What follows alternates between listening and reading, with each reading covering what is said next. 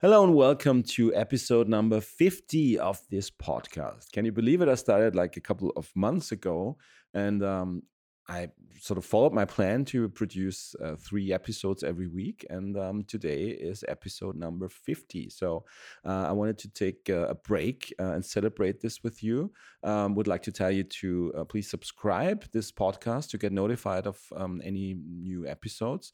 Wherever you're listening to this, there's usually a, a way to um, you know hit a button and be notified whenever new episodes are appearing, so that you um, can stay ahead of the curve and that you always can listen to the the latest episode.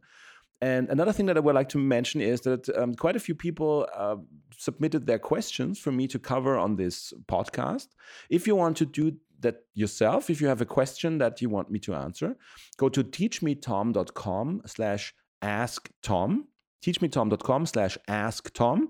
And yeah just drop me a line. Let me know what you want to um, know from me um, how i can help you what kind of uh, question you would like to ask um, me um, being a software developer for the past um, 25 years more than 25 years actually.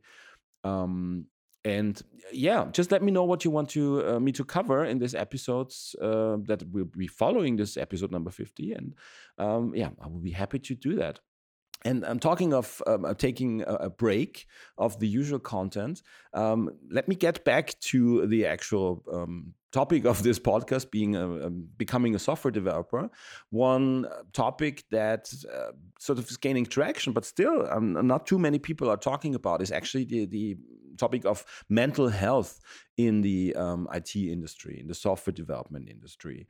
And um, I would like to share a couple of methods and and principles and, and stuff that's important for us to remember and to to live by any principles um, that we would like to to live by because it's easy to really um, you know get sucked into our work into um, having lots of meetings especially in, in this time uh, period where we're spending a lot of time not just in front of our computers but in front of uh, our computers inside virtual meetings right? We spend our time in zoom and, and ms team meetings uh, we've got this hybrid workplace where some people are in the office some people are at home some people working from abroad. And um, yeah it's it's easy to you know hop from one meeting to the next uh, virtually because you're still sitting uh, in front of your computer.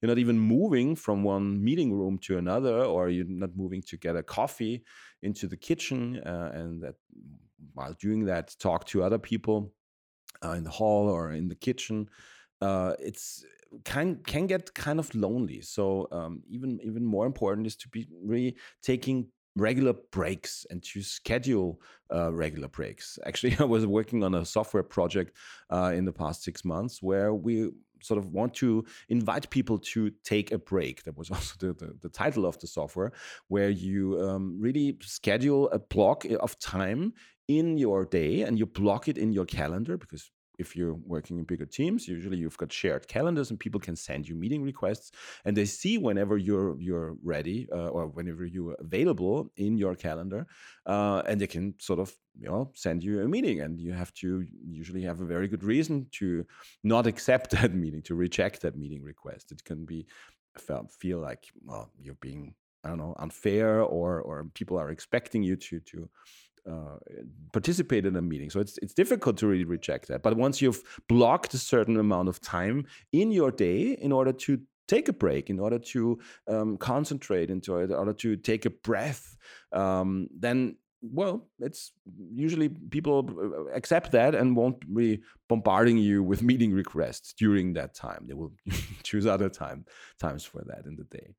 Um, and you can have all kinds of tools available uh, to to you know help you take that breaks um, you can set hourly reminders or you can uh, to drink water maybe or um, listen to your favorite music you know put on that that headphones that we um, most of the time when we're working in hybrid scenarios already have on our heads um, on, on our ears anyway. Um, and you can use that to just you know listen to a, a relaxing uh, track close your eyes um, keep breathing. Maybe you're using um, a meditation app. That's that's what i've been using quite successfully really to to unwind and to you know energize myself to get back then into the next meeting. Um, but it's important to to be able to, uh, you know, get this importance of taking breaks, of really realigning yourself, of taking a breath and maybe um, formal meditation exercises, or maybe just really leaning back and um, letting the shoulders drop and maybe stretch a little. Um, and after five minutes, you're already finished um, and, and, and are ready to tackle the next meeting or the next coding work uh, ahead of you. But again, taking care of yourself, taking care not of your just of your physical health, which is also a topic for another episode, I guess. Um, but for your mental health, not really um, storming from one meeting into the next, uh, from one coding um, task into the next, really working on our our sprint uh, boards there and moving, trying to move as many task uh, uh, blocks from one column to the next, from to do into done. That's important, but it's also important that we are able to sustain that. Um, and if we're just stressing ourselves out without really taking any breaks, then that's um, usually not a very good sign and um, yeah something that you won't be able to to sustain for longer periods of time. So again um, i'd like to thank you for listening to me for now this 50th episode. Um, if you've got any questions then uh, that you want me to answer in this uh, podcast then go to teachmetom.com slash ask tom.